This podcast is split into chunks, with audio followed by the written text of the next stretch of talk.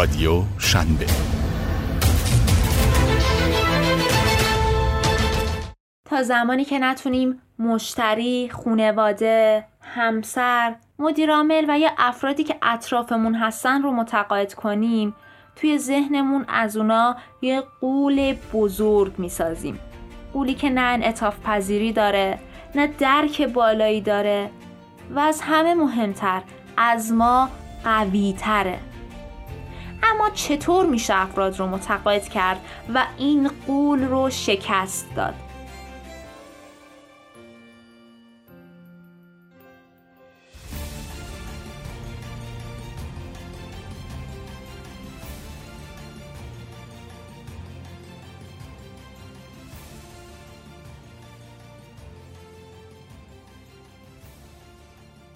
سلام من محدث سلطانزاده با یه قسمت از سری پادکست های آموزشی رادیو شنبه همراهتون هستم.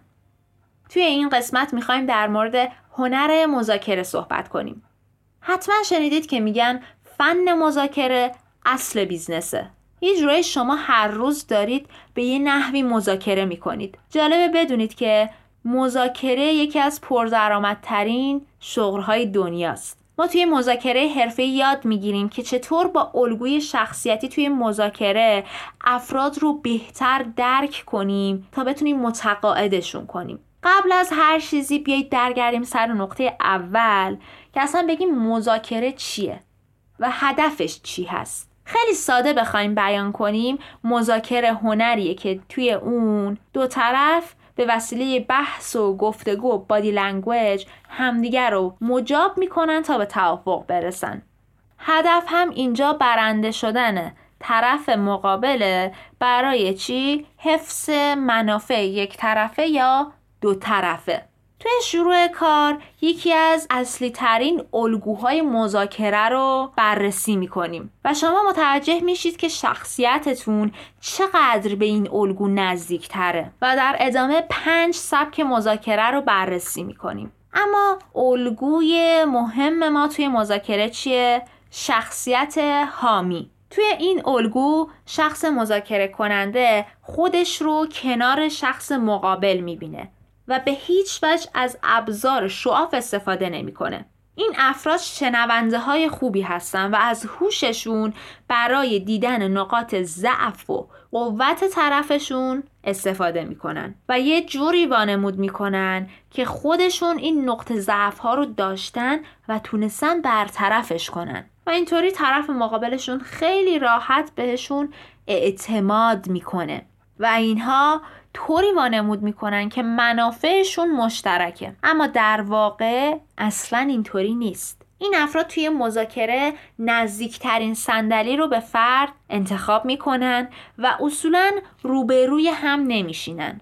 از نظر body language هم نزدیک به شخص مقابلشون هستن و تون صدای آرومی دارن. توی تماس چشمیاشون هم بیشترین چیزی که دیده میشه حس همدردیه. کلید موفقیت این افراد شنیدن رازهای طرف مقابلشونه. شخصیت حامی توی مذاکره خیلی باهوشه.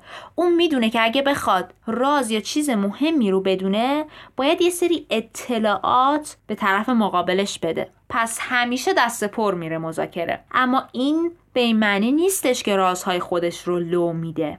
پس میاد چیکار می‌کنه؟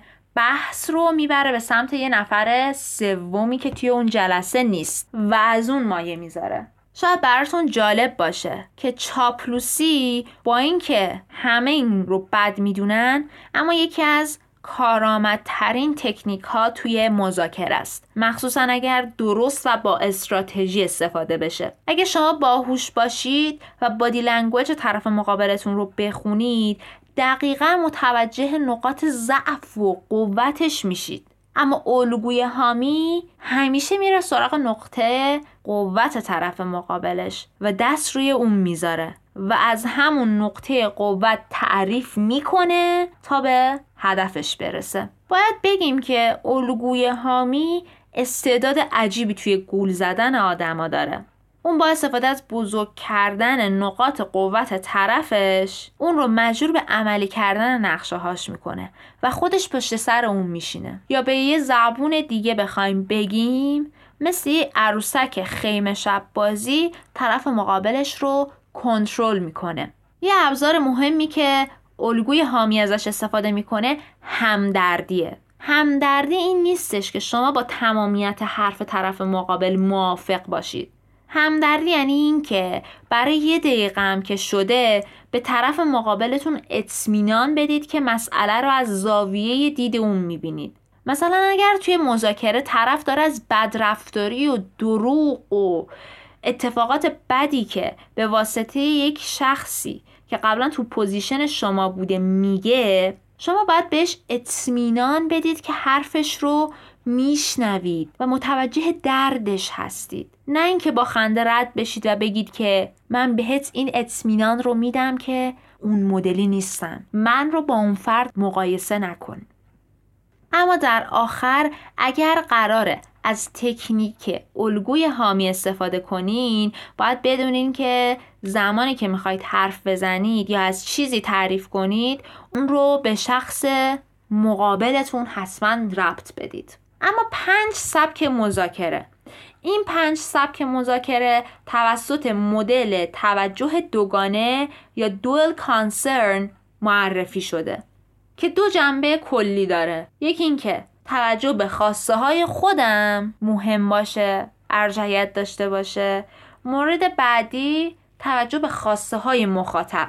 اما الگوی اولی که این مدل ارائه میده رفتار تهاجمی یا رقابتی هستش. توی رفتار تهاجمی فرد توی مذاکره صرفا به خواسته های خودش فکر می‌کنه و براش مهمه که هر طور شده به خواسته های خودش برسه و به هیچ وجه عقب نشینی نمی‌کنه و کوتاه نمیاد و تمام تلاش خودش رو می‌کنه. ابزاری که هم استفاده می‌کنه توی این سبک تهدید و لحن و بیان خشن و توی منگنه قرار دادن طرف مقابلش هستش و روش های شبیه به اینها. اما ممکنه این سال پیش بیاد که این سبک کجا کاربرد داره. شاید شما هم شنیده باشید که میگن اگه توی ارگانهای دولتی بخواید کارتون راه بیفته باید داد و بیداد کنید.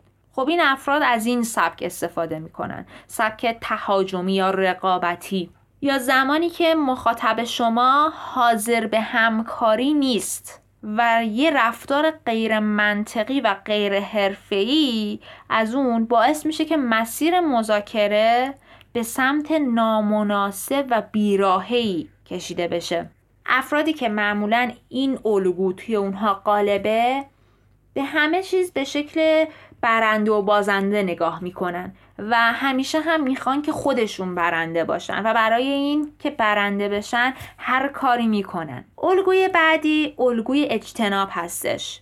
توی این سبک فرد نه به خواسته خودش توجه داره و نه به خواسته مخاطب. فقط می‌خواد که بدون هیچ تعارضی مذاکره حل بشه و یا ممکنه که به دلیل اینکه مثلا اطلاعاتشون کمه یا ادامه روند مذاکره به بنبست ختم میشه طرفین تصمیم می‌گیرن که مذاکره رو به زمان دیگه ای موکول کنن. اصولا افرادی که از این ارگو انتخاب می‌کنن خیلی راحت اعتراض نمی‌کنن توی مواجهه با تعارض هاشون رفتاری از خودشون بروز نمیدن و ترجیح میدن که فضا رو ترک کنن به جای اینکه چونه بزنن و بحث کنن با افراد دیگه. الگوی بعدی الگوی تسلیم شدن هستش.